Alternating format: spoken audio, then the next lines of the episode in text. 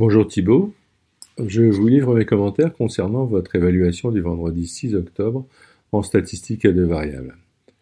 Très bonne prestation, euh, vos fichiers GeoGebra sont, quasi, sont parfaits, vous avez su euh, représenter chaque série statistique par un nuage de points, vous avez été capable de calculer les coordonnées du point moyen, votre ajustement affine est correct et vous l'avez utilisé euh, de façon pertinente pour extrapoler ou interpeller les, les valeurs qui vous étaient demandées, à savoir la ration journalière pour Médor et la proportion des 18-44 ans de consommation de cocaïne en 2020.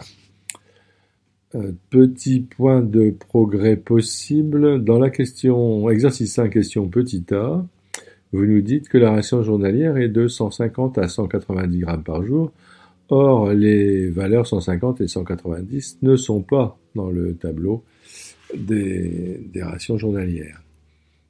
En fait, vous ne pouvez pas utiliser des valeurs qui ne sont pas données sans les justifier. D'autant plus que les valeurs 120 et 200 grammes par jour étaient tout à fait satisfaisantes puisque ce sont les valeurs correspondant à 15 kg et à 30 kg et que Médor pèse 20 kg.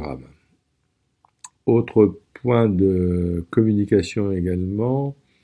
Euh, dans les questions, exercice 1, question C, euh, vous donnez comme équation de la droite justement g de x égale 5,2x plus 36,37. Or, euh, ceci définit une fonction affine g.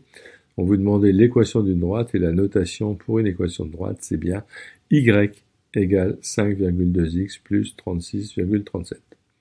Ceci dit, c'était très bien, bon courage, au revoir.